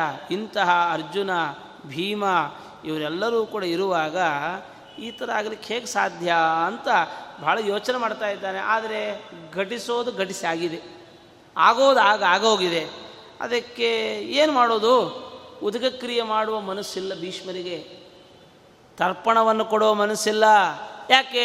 ಎಲ್ಲೋ ಒಂದು ಕಡೆಯಲ್ಲಿ ಮನಸ್ಸು ಹೇಳ್ತಾ ಇದೆ ಸತ್ತಿಲ್ಲ, ಸಾಯಲಿಕ್ಕೆ ಸಾಧ್ಯ ಇಲ್ಲ ಅಂತ ಹೇಳ್ತಾ ಇದೆ. ಆದರೆ ಘಟನೆಯನ್ನು ನೋಡಿದರೆ ಸತ್ತಿದ್ದಾರೆ. ಏನು ಮಾಡೋದು ಅಂತ ಸಂದಿಗ್ಧದಲ್ಲಿದ್ದಾನೆ. ಆ ಭೀಷ್ಮಾಚಾರ್ಯರ ಆಕ್ರಂದನ ಮುಗಿಲು ಮುಡ್ತಾ ಇದೆ. ಭಾಳ ಬೇಸರ ಪಡ್ಕೊಳ್ತಾ ಇದ್ದಾರೆ, ಅಳ್ತಾ ಇದ್ದಾರೆ. ಆಗ ವಿದುರ ಅದನ್ನು ನೋಡಲಿಕ್ಕಾಗದೆ ಹತ್ತಿರಕ್ಕೆ ಹೋಗಿ ಒಂದು ಮಾತು ಹೇಳಿದ್ದಂತೆ, ಮಾ ಶೋಚೀಸ್ತ್ವಂ ನರೌ ವ್ಯಾಘ್ರ ಜಹಿ ಶೋಕಂ ಮಹಾವ್ರತ ನತೇಷಾಂ ವಿದ್ಯತೆ ಪಾಪಂ ಪ್ರಾಪ್ತ ಕಾಲಂ ಕೃತಂ ಮಯಾ ಯಚ್ಛತೆ ವ್ಯಸ್ತ್ವಮುದಕಂ ವಿಪ್ರಸಿಂಚಸಿ ಭಾರತ ಸೋಬ್ರವೀತ್ ಕಿಂಚಿದುತ್ಸಾರ್ಯ ಕೌರವಾಣಾಂ ಅಶೃಣ್ವತಾಂ ಕ್ಷತ್ತಾರಮುಪಸಂಗೃಹ್ಯ ಬಾಷ್ಪೋತ್ಪೀಡ ಕಲಸ್ವರಃ. ಯೋಚನೆ ಮಾಡಬೇಡ, ಅಳಬೇಡ, ಏನೇನೆಲ್ಲ ಮಾಡಬೇಕು ಅದನ್ನು ನಾನು ಮಾಡಿದ್ದೇನೆ ಸಾವಕಾಶ ಹೇಳಿದಂತೆ. ಇವರಿಗೆ ಕೌರವರ ಕಿವಿಗೆ ಬೀಳದಂತೆ, ಕೇವಲ ಭೀಷ್ಮರ ಕಿವಿಗೆ ಮಾತ್ರ ತಲುಪುವಂತೆ ಆ ಗದ್ಗದವಾದ ಸ್ವರದಿಂದ ವಿದುರ ಹೇಳಿದರಂತೆ, ಯೋಚನೆ ಮಾಡಬೇಡ, ಏನೇನೆಲ್ಲ ನಡಿಬೇಕು ಅದೆಲ್ಲ ನಡೆದಿದೆ, ಆಯಿತಾ, ಅಳಬೇಡ ಅಂತ ಇಷ್ಟು ಹೇಳಿದ್ನಂತೆ. ಎಷ್ಟೆಲ್ಲ ಅರ್ಥಗಳಿವೆ ಅದಕ್ಕೆಲ್ಲ. ಹಾಂ, ಇವನಿಗೆ ಮನಸ್ಸಿನಲ್ಲಿ ಇಲ್ಲ ಸತ್ತಿಲ್ಲ ಅಂತ ಇವ ಅನ್ಕೋತಾ ಇದ್ದಾನೆ, ಆಯಿತಾ. ಇಲ್ಲಿ ಮಿಕ್ಕದವ್ರು ನೋಡಿದ್ರೆ ಸತ್ತಿದ್ದಾರೆ ಅಂತ ಹೇಳ್ತಾ ಇದ್ದಾರೆ. ಇಷ್ಟೊತ್ತಿಗೆ ವಿದುರ ಒಂದು ಹೇಳಿದ, ಏನಾಗಬೇಕು ಅದು ಆಗಿದೆ, ಯೋಚನೆ ಮಾಡಬೇಡ, ಅಳಬೇಡ, ಇನ್ನೇನು ಯೋಚನೆ ಮಾಡೋದು ಬೇಡ, ತರ್ಪಣಾದಿಗಳೇನು ಕೊಡೋದೇನು ಬೇಡ ಅಂತ ಇಷ್ಟು ಹೇಳ್ತಾ ಇದ್ದಾರೆ. ಏನು ಮಾಡೋದು ಅಂತ ಕಥಂತೆ ತಾತ ಜೀವಂತಿ ಪಾಂಡೋ ಪುತ್ರ ಮಹಾರಥಾ ಕಥಂ ಅಸತ್ಕೃತೆ ಪಕ್ಷ ಪಾಂಡೋರ್ನ ವಿನಿಪಾತಿತಃ. ಆಗ ವಿದುರನನ್ನು ನಿಧಾನಕ್ಕೆ ಭೀಷ್ಮ ಕೇಳಿದಂತೆ, ಪಾಂಡವರು ಸತ್ತಿಲ್ಲಲ್ಲ ಅಂತ. ಪಾಂಡವರು ಸತ್ತಿಲ್ಲಲ್ಲ, ಆಮೇಲೆ ನೀನು ಹೆಂಗೆ ರಕ್ಷಣೆ ಮಾಡಿದಿ, ಯಾವ ಥರದಲ್ಲಿ ಪಾಂಡವರನ್ನು ರಕ್ಷಣೆ ಮಾಡಿದಿ, ಹೇಗೆ ರಕ್ಷಣೆ ಮಾಡಿದಿರಿ ಅಂತ ಕೇಳಿದಾಗ ಭೀಷ ಭೀಷಂಪಾಂಡವರು ಹೇಳ್ತಾರೆ, ವಿದುರು ಹೇಳಿದನಂತೆ, ಧೃತರಾಷ್ಟ್ರಸ್ಯ ಶಕುನೇ ರಾಜ್ಞೋ ದುರ್ಯೋಧನಸ್ಯ ಚ ವಿನಾಶೇ ಪಾಂಡುಪುತ್ರಾಣಾಂ ಕೃತೋ ಮತಿ ವಿನಿಶ್ಚಯಃ. ಇದ್ದರೆ ಇಂಥ ಮಂತ್ರಿ ಇರಬೇಕು, ಇದ್ದರೆ ಇಂಥ ಮಂತ್ರಿಗಳಿರಬೇಕು. ಮುಂದೇನಾಗುತ್ತೆ, ಒಬ್ಬ ವ್ಯಕ್ತಿಯನ್ನು ನೋಡಿದ್ರೆ ಕ್ಯಾರೆಕ್ಟರ್ ಏನು ಅಂತ ಅರ್ಥ ಮಾಡ್ಕೋಬೇಕು. ಅದಕ್ಕೆ ಅವನು ಹೇಳ್ತಾನೆ, ನನಗೆ ಇದು ಮೊದಲೇ ನಿರ್ಧಾರವಾಗೋಗಿತ್ತು ಆಚಾರ್ಯರೇ. ಈ ದುರ್ಯೋಧನ, ಧೃತರಾಷ್ಟ್ರ, ಶಕುನಿ, ಕರ್ಣ ಇವರೆಲ್ಲರೂ ಸೇರಿ ಯಾವಾಗ ವಿಚಾರ ಮಾಡ್ತಾ ಇದ್ದಾರೆ ಅಂತ ಸುಳಿವು ಸಿಕ್ತೋ ನಾನು ನಿರ್ಧಾರ ಮಾಡಿದ್ದೆ. ಇವರೆಲ್ಲರೂ ಹೊಂಚಾಗಿ ಈ ಪಾಂಡವರನ್ನು ಕೊಲ್ಲಬೇಕು ಎಂದು ನಿರ್ಧಾರ ಮಾಡಿದ್ದಾರೆ ಅಂತ ನನಗೆ ಆವಾಗಲೇ ಗೊತ್ತಿತ್ತು. ಅಲ್ಲಪ್ಪ, ಗೊತ್ತಿದ್ದು ನನಗೆ ಯಾಕೆ ಕೇಳಲಿಲ್ಲ ಅಂದರೆ, ಅಯ್ಯೋ ದೊಡ್ಡದು ಯಾಕೆ ಮಾಡಲಿ ನಾನು ಅಂತ ಕೇಳ್ತಾನೆ. ಇವ್ರೇನು ಮಾಡ್ಲಿಕ್ಕೆ ಹೊರಟರು, ಯಾರಿಗೂ ಗೊತ್ತಾಗದಂತೆ ಇವ್ರನ್ನ ಸಾಯಿಸೋಣ ಅಂತ ಹೊರಟರು. ನಾನೇನು ಮಾಡಿದೆ, ಇವ್ರಿಗೆ ಯಾರಿಗೂ ಗೊತ್ತಾಗದಂತೆ ನಾನು ಮಾಡೋ ಕೆಲಸ ನಾನು ಮಾಡ್ತೇನೆ, ನಾನು ನಿರ್ಧಾರ ಮಾಡಿಕೊಂಡೆ ಅಂತಾನೆ. ತನ್ನ ಕರ್ತವ್ಯದ ಮುಂದೆ, ಅಂದರೆ ತನ್ನ ಬುದ್ಧಿಬಲದಲ್ಲಿ, ಕರ್ತವ್ಯದಲ್ಲಿ ವಿದುರನಿಗೆ ಎಷ್ಟು ನಂಬಿಕೆ ಇತ್ತು. ನಾನು ಹಿಂಗೆ ಮಾಡ್ತೇನೆ ಅಂತ ಅಂದ್ಕೊಂಡ್ರೆ ಹಂಗೆ ಆಗಬೇಕು. ಇವರೆಲ್ಲ ಏನು ಮಾಡಿದರು, ಪಾಂಡವರನ್ನು ಕೊಲ್ಲಬೇಕು ಅಂತ ಇವ್ರು ಅಂದ್ಕೊಂಡ್ರು. ನಾನು ಅಂದ್ಕೊಂಡೆ ಪಾಂಡವರು ಜೀವಿಸಬೇಕು ಅಂತ ನಾನು ಅಂದ್ಕೊಂಡೆ. ಇವ್ರು ಗೊತ್ತಾಗದೇ ಇರೋ ಥರದಲ್ಲಿ ಕೆಲಸ ಮಾಡಲಿಕ್ಕೆ ಅಂತ ಹೊರಟರು. ನಾನು ಇವರಿಗೂ ಗೊತ್ತಾಗದೇ ಇರುವಂತೆ ನಾನು ಕೆಲಸ ಮಾಡಿದ್ದೇನೆ. ಆದ್ದರಿಂದ ಅವ ಪ್ರತೀಕಾರ ಮಾಡಲಿಕ್ಕೆ ಹೊರಟರು. ನಾನೂ ಕೂಡ ಏನೂ ಗೊತ್ತಿಲ್ಲದಂತೆ ನಾನು ಈ ಕೆಲಸವನ್ನು ನಿರ್ವಹಣೆ ಮಾಡಿದ್ದೇನೆ. ಕನಕನನ್ನು ಕರೆದು ಇವರು ಕಳಿಸಿದ್ಯಾತಕ್ಕೆ, ಅಲ್ಲೆಲ್ಲ ಏನೇನು ವ್ಯವಸ್ಥೆ ಮಾಡಿದ್ರು, ಪುರೋಚನನ ಜೊತೆಗೆ ಏನೆಲ್ಲ ಮಾತಾಡಿ ಏನೆಲ್ಲ ಕಳಿಸಿದ್ರು, ಏನೆಲ್ಲ ಮಾಡಿದ್ರು ಅನ್ನೋದು ತಿಳ್ಕೊಂಡೇ ಕನಕನನ್ನು ಕರೆಸಿ ಅವನ ಬಿಲವನ್ನು ನಿರ್ಮಾಣ ಮಾಡಿಸಿ, ಈಗ ಈಗಾಗಲೇ ನಾನು ಅಲ್ಲಿಂದ ಒಂದು ವನವನ್ನು ದಾಟಿಸಿ ಗಂಗೆಯನ್ನು ದಾಟಿಸಿ ಬಿಟ್ಟಿದ್ದೇನೆ. ನೋಡಿ ಎಷ್ಟು ಕನ್ಫರ್ಮೇಷನ್, ಆ ಇನ್ಫಾರ್ಮೇಷನಲ್ಲಿ ಎಷ್ಟು ಕನ್ಫರ್ಮ್ ಇದೆ ಅವನಿಗೆ. ಅಂದರೆ ಈಗಿನ ಕಾಲದ ಯಾವ ಸೌಲಭ್ಯಗಳು ಇವತ್ತಿಲ್ಲ. ಆದರೆ ನೋಡಿ, ಅವನು ನಂಗೆ ಸಿಕ್ಕಿದ್ದ ಅಂತ ಅವನು ಹೇಳಿದ್ದಾನ ಇಲ್ಲ. ಅಂದರೆ ಅಂಥ ಜನರನ್ನು ಇಟ್ಕೋಬೇಕು ನಾವು ಕೆಲಸಕ್ಕೆ. ಎಂಥ ಜನರನ್ನು ಇಟ್ಕೋಬೇಕು ಅಂದರೆ, ತಲೆ ಅಲ್ಲಾಡಿಸೋ ಜನರನ್ನು ಇಟ್ಕೋಬಾರದು. ತಲೆ ಅಲ್ಲಾಡಿಸೋ ಜನರಲ್ಲ, ಕೆಲಸ ಮಾಡೋ ಜನರನ್ನು ಇಟ್ಕೋಬೇಕು. ಇವನಿಗೆ ಹಿಂಗೆ ಹೇಳಿದ್ದೇನೆ ಅಂದರೆ ಅದು ಹಿಂಗೆ ಆಗಬೇಕು. ಆ ಥರದ ಕೆಲಸಗಾರರನ್ನು ನಾವು ಇಟ್ಕೊಂಡಿದ್ದ. ಯೋಚನೆ ಮಾಡಬೇಡ, ಈಗಾಲ ಈಗಾಗಲೇ ಅವರು ಗಂಗಾ ನದಿಯನ್ನು ದಾಟಿ ಮುಂದುವರೆದಿದ್ದಾರೆ ಹಾಗೆ ಅಂತ ಹೇಳಿ ನೋಡಿ, ನಾವೆಯನ್ನು ಕೊಟ್ಟು ಕಳಿಸಿದ್ದೇನೆ, ಅರಗಿನ ಮನೆಗೆ ಬೆಂಕಿಯನ್ನು ನಾನೇ ಹಚ್ಚಿದ್ದೇನೆ. ಇವನು ಹೇಳ್ತಾನೆ ವಿದುರ, ನಾನೇ ಹಚ್ಚಿದ್ದೇನೆ, ಪಾಂಡವರು ಈ ಅನಿಷ್ಟದಿಂದ ದೂರಾಗಿದ್ದಾರೆ, ಆದ್ದರಿಂದ ಯಾವುದೇ ಕಾರಣಕ್ಕೂ ನೀನು ಯೋಚನೆ ಮಾಡಬೇಡ, ಪಾಂಡವರು ಬದುಕೇ ಇದ್ದಾರೆ, ಆದರೆ ಕಾಲ ಬರುವವರೆಗೆ ಅವರು ಬಚ್ಚಿಟ್ಕೊಂಡಿರ್ತಾರೆ. ಕಾಲ ಪಕ್ವವಾಗುವ ಅಂದರೆ ಇವರೆಲ್ಲ ಹೊರಗೆ ಬಿಡಬೇಕಲ್ಲ, ಈ ವಿಷಯ ಎಲ್ಲ ಹೊರಗೆ ಬರಬೇಕಲ್ಲ, ಅದಕ್ಕೋಸ್ಕರ ಕಾಲ ಬರೋ ತನಕ ಅವರು ಕಾಯ್ತಾರೆ. ಹಾಗಾಗಿ ಸ್ವಲ್ಪ ಕಾಲ ಬರಲಿ. ಹೇಗೆ ಹುಣ್ಣಿಮೆ ಕೃಷ್ಣ ಪಕ್ಷದಲ್ಲಿ ಚಂದ್ರ ಕಾಣಲ್ಲ, ಅದು ಶುಕ್ಲ ಪಕ್ಷ ಬಂದರೆ ನಿಧಾನವಾಗಿ ಚಂದ್ರ ಕಾಣುವ ಹಾಗೆ ಇಂದಲ್ಲ ನಾಳೆ ಪುನಃ ಕಾಲ ಬಂದಾಗ ಧರ್ಮರಾಜಾದಿಗಳು ಪಾಂಡವರೆಲ್ಲ ಕಾಣ್ತಾರೆ. ಏನು ಯೋಚನೆ ಮಾಡಬೇಡ, ಭೀಮಾರ್ಜುನರು, ನಕುಲ ಸಹದೇವರು, ಧರ್ಮರಾಜ ಇವರು ಯಾರಿಗೂ ಯಾವತ್ತಿಗೂ ನಾಶವನ್ನು ಕಾಣೋದಿಲ್ಲ ಅಂತ ಹೇಳಿದಾಗ ಭೀಷ್ಮಾಚಾರ್ಯರಿಗೆ ಆದ ಆನಂದ ಅಷ್ಟಿಷ್ಟಲ್ಲಂತೆ, ಭಾರೀ ಆನಂದ ಆಯ್ತಂತೆ. ಅಜ್ಜ ಎಷ್ಟೆಲ್ಲ ನೋಡಿದ್ದಾನೆ, ಇವರ ಕೆಟ್ಟ ಕೆಲಸವನ್ನು ನೋಡಿಯೂ ತಡಿಲಿಕ್ಕೆ ಆಗ್ತಾ ಇಲ್ಲ. ತತಃ ಸಂಹೃಷ್ಟ ಸರ್ವಾಂಗೋ ಭೀಷ್ಮೋ ವಿದುರಮಬ್ರವೀತ್ ದಿಷ್ಟ್ಯಾ ದಿಷ್ಟ್ಯೇತಿ ಸಂಹೃಷ್ಟ ಪೂಜೆಯಾನೋ ಮಹಾಮತಿಂ. ವಿದುರನನ್ನು ಪೂಜೆ ಮಾಡಿದಂತೆ, ಆದರದಿಂದ ಗೌರವಿಸ್ತಾನಂತೆ. ಅಬ್ಬಾ ದೇವರಿದ್ದಾನೆ ದೇವರಿದ್ದಾನೆ ಅಂತ ದೇವರನ್ನು ಬಾರಿ ಬಾರಿ ನೆನೀತಾ ಇದ್ದಾನಂತೆ. ಭೀಷ್ಮಾಚಾರ್ಯರು ವಿದುರನಿಗೆ ಹೇಳಿದಂತೆ, ಯುಕ್ತಂ ಚೈವಾನುರೂಪಂಚ ಕೃತಂ ತಾತ ಶುಭಂ ತ್ವಯಾ ವಯಂ ವಿಮೋಕ್ಷಿತಾ ದುಃಖಾತ್ ಪಾಂಡುಪಕ್ಷೋ ನನಾಶಿತಃ. ಅವನು ಹೇಳ್ತಾನೆ, ಬಹಳ ಯೋಗ್ಯವಾದ ಕೆಲಸ ಮಾಡಿದ್ದೀಯ ವಿದುರ, ಬಹಳ ಯೋಗ್ಯವಾದ ಕೆಲಸ ಮಾಡಿದ್ದೀಯ, ಆದ್ದರಿಂದ ನಿಜವಾಗಿಯೂ ಕೂಡ ಪಾಂಡುಪಕ್ಷೋ ನ ನಾಶಿತಃ, ಪಾಂಡವರ ಪಕ್ಷ ಇದೆಯಲ್ಲ ಅಥವಾ ತಂದೆಯಾದ ಪಾಂಡುವಿನ ಉತ್ತರಾಧಿಕಾರಿತ್ವ ನಾಶವಾಗಲಿಲ್ಲ. ರಾಜಮನೆತನ, ಅವಿಚ್ಛಿನ್ನವಾದ ರಾಜಮನೆತನ ಮುಂದುವರಿತಾ ಇದೆ. ಭಾಳ ಸಂತೋಷ. ಅದಕ್ಕೆ ಧರ್ಮ ಮಾರ್ಗ ಯಾವತ್ತಿಗೂ ಭ್ರಷ್ಟತೆಯನ್ನು, ಈಗ ನಾವು ಧರ್ಮ ಮಾಡಲಿಲ್ಲ ಅಂದರೂ ಪರವಾಗಿಲ್ಲ, ಪರವಾಗಿಲ್ಲ ಅಂತಂದರೆ ಅಧರ್ಮ ಮಾಡಿರಿ ಅಂತ ಅರ್ಥ ಅಲ್ಲ. ಆದರೆ ಧರ್ಮ ಮಾಡೋರಿದ್ದರೆ ಅವರನ್ನು ಉತ್ತೇಜಿಸಬೇಕು, ಧರ್ಮ ಮಾಡಿದ್ದಾರೆ ಅಂತಂದರೆ ಅದನ್ನು ಪ್ರೋತ್ಸಾಹಿಸಬೇಕು. ಇಲ್ಲವ ಭಾಳ ಸಂತೋಷ, ಸಾಧ್ಯವಾದರೆ ನಾವು ಧರ್ಮ ಮಾಡಬೇಕು. ಕೆಲವೊಮ್ಮೆ ಧರ್ಮ ಮಾಡುವ ಪರಿಸ್ಥಿತಿಯಲ್ಲಿ ಇಲ್ಲವಾ, ಧರ್ಮ ಮಾಡೋರನ್ನು ಕಂಡು ನಾವು ಗೌರವಿಸಬೇಕು, ಅವರನ್ನು ಆಧರಿಸಬೇಕು, ಅವರನ್ನು ಪ್ರೋತ್ಸಾಹಿಸಬೇಕು. ಹೀಗೆ ಏವ ಮುಕ್ತ್ವಾ ನಮಸ್ಕೃತ್ವ ದೇವಬದ್ಧ ಹೃದಯಂಗತಃ ಪ್ರವಿವೇಶ ಪ್ರಹೃಷ್ಟಸ್ಸ ಪುರಂ ಜನಪದಾಕುಲಂ. ಹೀಗೆ ದೇವರಿಗೆ ನಮಸ್ಕಾರ ಮಾಡುವಂತೆ ಭೀಷ್ಮಾಚಾರ್ಯರು ವಿದುರನಿಗೆ ನಮಸ್ಕಾರ ಮಾಡಿದರಂತೆ. ನಿಜವಾಗಲೂ ದೊಡ್ಡ ಕೆಲಸ ಮಾಡಿದ್ದೇನೆ ನೋಡಿ. ವಿದುರನಿಗೂ ಹಿರಿಯ, ವಿದುರನಿಗೂ ದೊಡ್ಡವನು, ಆದರೆ ಅವರು ಭೀಷ್ಮಾಚಾರ್ಯರಂಥ ದೊಡ್ಡ ಜ್ಞಾನಿಗಳು, ದೊಡ್ಡ ಪರಾಕ್ರಮಿಗಳು, ಅಂತಹ ವ್ಯಕ್ತಿ ವಿದುರನಿಗೆ ನಮಸ್ಕಾರ ಮಾಡಿ ಭಾಳ ಮನಸ್ಸಿನಲ್ಲಿ ಭಾಳ ಸಂತೋಷಪಟ್ಟಿದ್ದಾರಂತೆ. ಅಂತಹ ಸಂತೋಷಪಟ್ಟು ಹಸ್ತಿನಾಪುರವನ್ನು ಸಂತೋಷದಿಂದಲೇ ಪ್ರವೇಶ ಮಾಡಿದ್ದಾರೆ. ಆನಂತರದಲ್ಲಿ ಇಂತಹ ಈ ಇದನ್ನು ಸತ್ತಿದ್ದಾರೆ ಅಂತ ಮಾತು ಕೇಳಿದ ಕೂಡಲೇ ದುರ್ಯೋಧನಿಗೆ ಹೆಂಗಾಗಿರಬೇಡ, ಭಾಳ ಖುಷಿಯಾಗೋಯಿತು ಅಂತ. ಇಷ್ಟು ಅನಾಯಾಸವಾಗಿ ರಾಜ್ಯ ಸಿಗ್ತದೆ ಎಂದು ಗೊತ್ತಿರಲಿಲ್ಲ, ನನ್ನ ಮೇಲೆ ಬರಬಾರದು, ನಂಗೆ ಸಿಗಬೇಕು, ಈ ಥರದ ಉಪಾಯ ಅವನದ್ದು. ನನ್ನ ಮೇಲೆ ಬರಬಾರದು, ನನಗೆ ಸಿಗಬೇಕು, ಆ ಥರದಲ್ಲಿ ಭಾಳ ಖುಷಿ ಪಟ್ಬಿಟ್ಟನಂತೆ. ಸಂತೋ ಭೀಷ್ಮಸ್ತು ರಾಜನ್ ದುರ್ಧರ್ಷೋ ವಿದುರಶ್ಚ ಮಹಾಮತಿ ಜರುಷಾತೆಯ ಸ್ಮರಂತೌ ತೌ ಜಾದುಷಾಗ್ನಿರ್ ವಿಮೋಚನಂ. ಹೀಗೆ ಇವರು ಸಂತೋಷಪಟ್ಟಿದ್ದಾರೆ. ಈ ಧರ್ಮ ಈ ದುರ್ಯೋಧನಾದಿಗಳು ಭಾರೀ ಒಂದು ರೀತಿಯಲ್ಲಿ ದುಃಖ, ಒಂದು ರೀತಿಯಲ್ಲಿ ಭಾಳ ಸಂತೋಷ ಪಡ್ತಾ ಇದ್ದಾರಂತ ಇವರು. ಇವ್ರಿಗೆ ಆಗುವಾಗ ಇವ್ರಿಗೂ ಒಂದು ರೀತಿ ಸಂತೋಷವೇ. ಇವರು ಸತ್ತರು ಅಂತ ಸಂತೋಷ, ಇವರು ಸಾವನ್ನು ತಪ್ಪಿಸಿಕೊಂಡ್ರು ಅಂತ ಸಂತೋಷ ಅಂತ. ಆದರೆ ಜನರು ಬುದ್ಧಿವಂತರಂತೆ.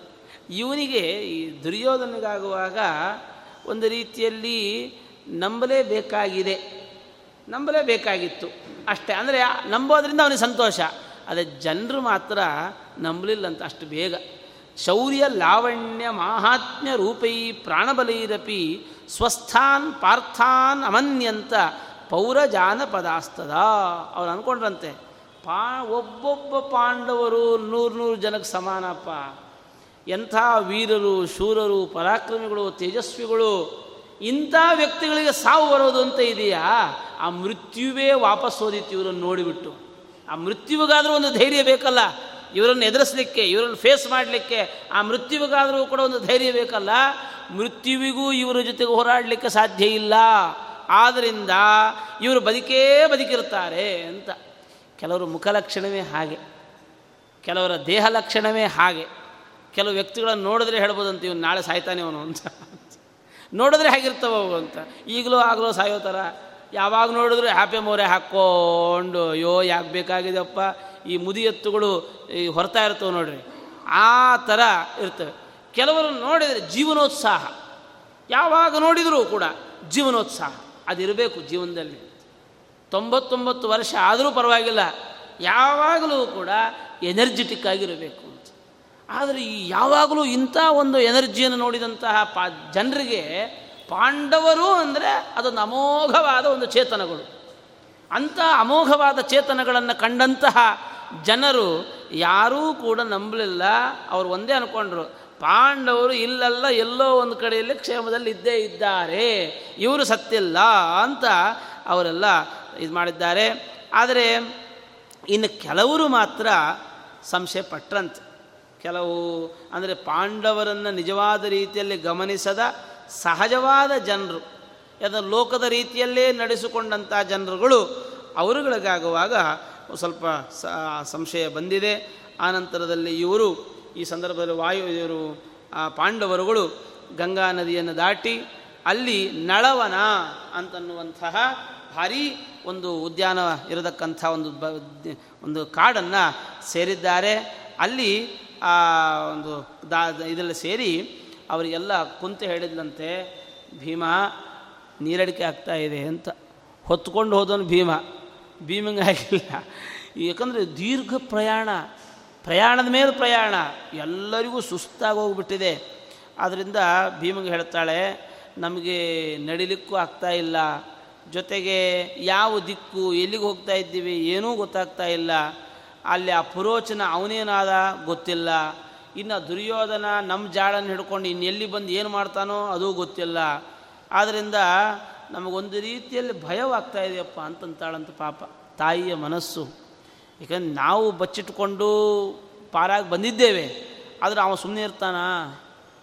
ಪುರೋಚನ ಹೊರಗಡೆ ಇದ್ದ, ಅವನು ಕಾವಲು ಕಾಯ್ತಾ ಇರ್ತಾನೆ, ಅವನೇನಾಗಿದ್ದಾನೇನು ಗೊತ್ತಿಲ್ಲ, ನಮ್ಮ ಹಿಂದೆ ಯಾರಾದರೂ ಬಂದಿದ್ದರೆ ಇನ್ನೆಲ್ಲಿ ಬಂದು ಇನ್ನೆಲ್ಲಿ ಏನು ಕುತಂತ್ರ ಮಾಡಿಬಿಡ್ತಾರೋ ಏನು ಗೊತ್ತಿಲ್ಲ, ಅದಕ್ಕೆ ನಮ್ಮ ಕೈಲಿ ಆಗ್ತಾ ಇಲ್ಲ, ಅವಾಗ ಹೊತ್ಕೊಂಡು ಬಂದಲ್ಲ ಅದೇ ಥರ ನಮ್ಮನ್ನು ಹೊತ್ಕೊಂಡು ಹೊರಟುಬಿಡು ಅಂದ್ಲಂತ.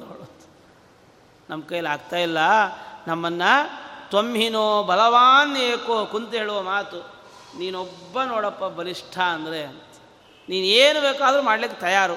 ಆದ್ದರಿಂದ ಯಥಾ ಸತತಗಸ್ತಥಾ, ಆವಾಗ ಆ ಫೋರ್ಸಿಂದ ನಮ್ಮನ್ನು ಕರ್ಕೊಂಡು ಬಂದುಬಿಟ್ಟೆಲ್ಲ, ಯಾವಾಗ ಬಿಲದಿಂದ ಹೊರಗಡೆ ಬರುವಾಗ ಯಾವ ಒಂದು ಫೋರ್ಸಿಂದ ಕರ್ಕೊಂಡು ಬಂದು ಆ ಥರದಲ್ಲಿ ನಮ್ಮನ್ನು ಕರ್ಕೊಂಡು ಹೊರಟು ಬಿಡು ಅಂತ ಹೇಳಿ ಅದನ್ನು ಧರ್ಮರಾಜ ಹೇಳ್ತಾ ಇದ್ದಾನೆ.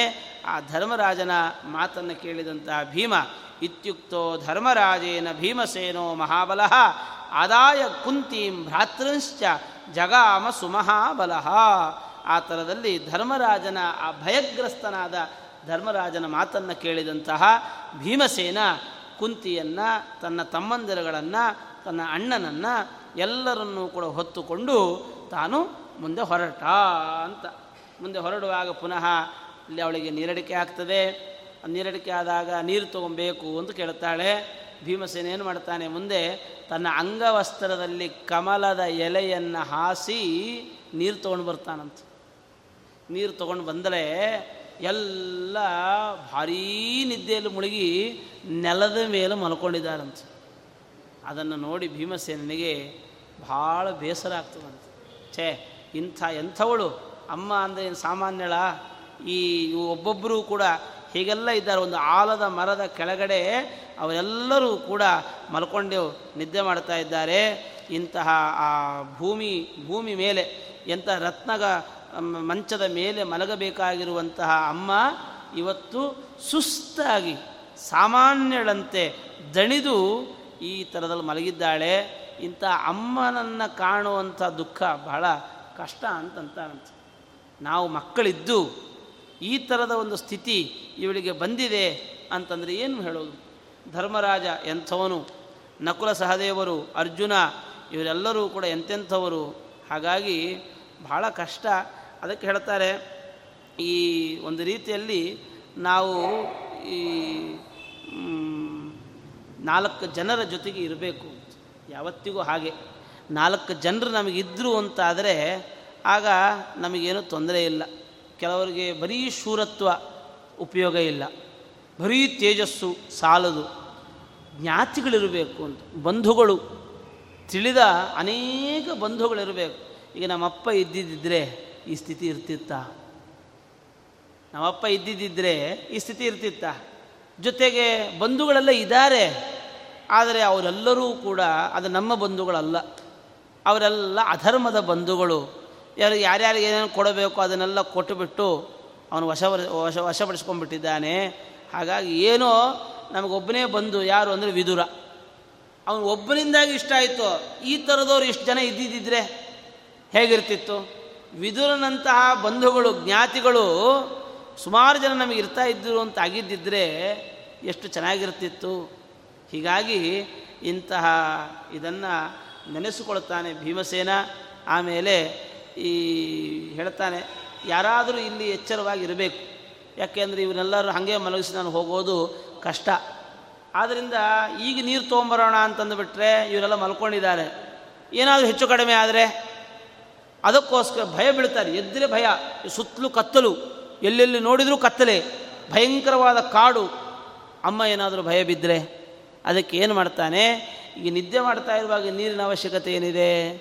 ಯಾವಾಗ ನೀರು ಅಂತ ಕೇಳ್ತಾರೆ ಆಗ ಒಬ್ಬನನ್ನು ಎಬ್ಬಿಸಿ ಅವನು ನೀರು ಬೇಕು ಅಂತ ಕೇಳ್ತಾನೆ, ಅವನನ್ನು ಕೂಡಿಸ್ಬಿಟ್ಟು ನಾನು ನೀರು ತೊಗೊಂಬರ್ಲಿಕ್ಕೆ ಹೋದರೆ ಸಾಕು ಹಾಗೆ ಅಂತ ಹೇಳಿ ಅವನು ಅಲ್ಲಿವರೆಗೆ. ಇವರೆಲ್ಲರೂ ಮಲಗಿರುವಾಗ ಭೀಮಸೇನ ಒಬ್ಬನು ಇವರೆಲ್ಲರನ್ನು ಹೊತ್ತುಕೊಂಡು ಬಂದ ಭೀಮಸೇನ ಎಚ್ಚರದಲ್ಲಿದ್ದು ಕಾವಲು ಕಾಯ್ತಾನೆ ಅಂತನ್ನುವಷ್ಟೊಳ ಅನ್ನ ಅಂತನ್ನುವ ಇದರಲ್ಲಿ ಈ ಮಹಾಭಾರತದ ಆದಿಪರ್ವದಲ್ಲಿ ಜತುಗ್ರಹ ದಾಹ ಪರ್ವ ಅಂತನ್ನುವಂತಹ ಒಂದು ಪರ್ವ ಮುಕ್ತಾಯವಾಗ್ತಾ ಇದೆ.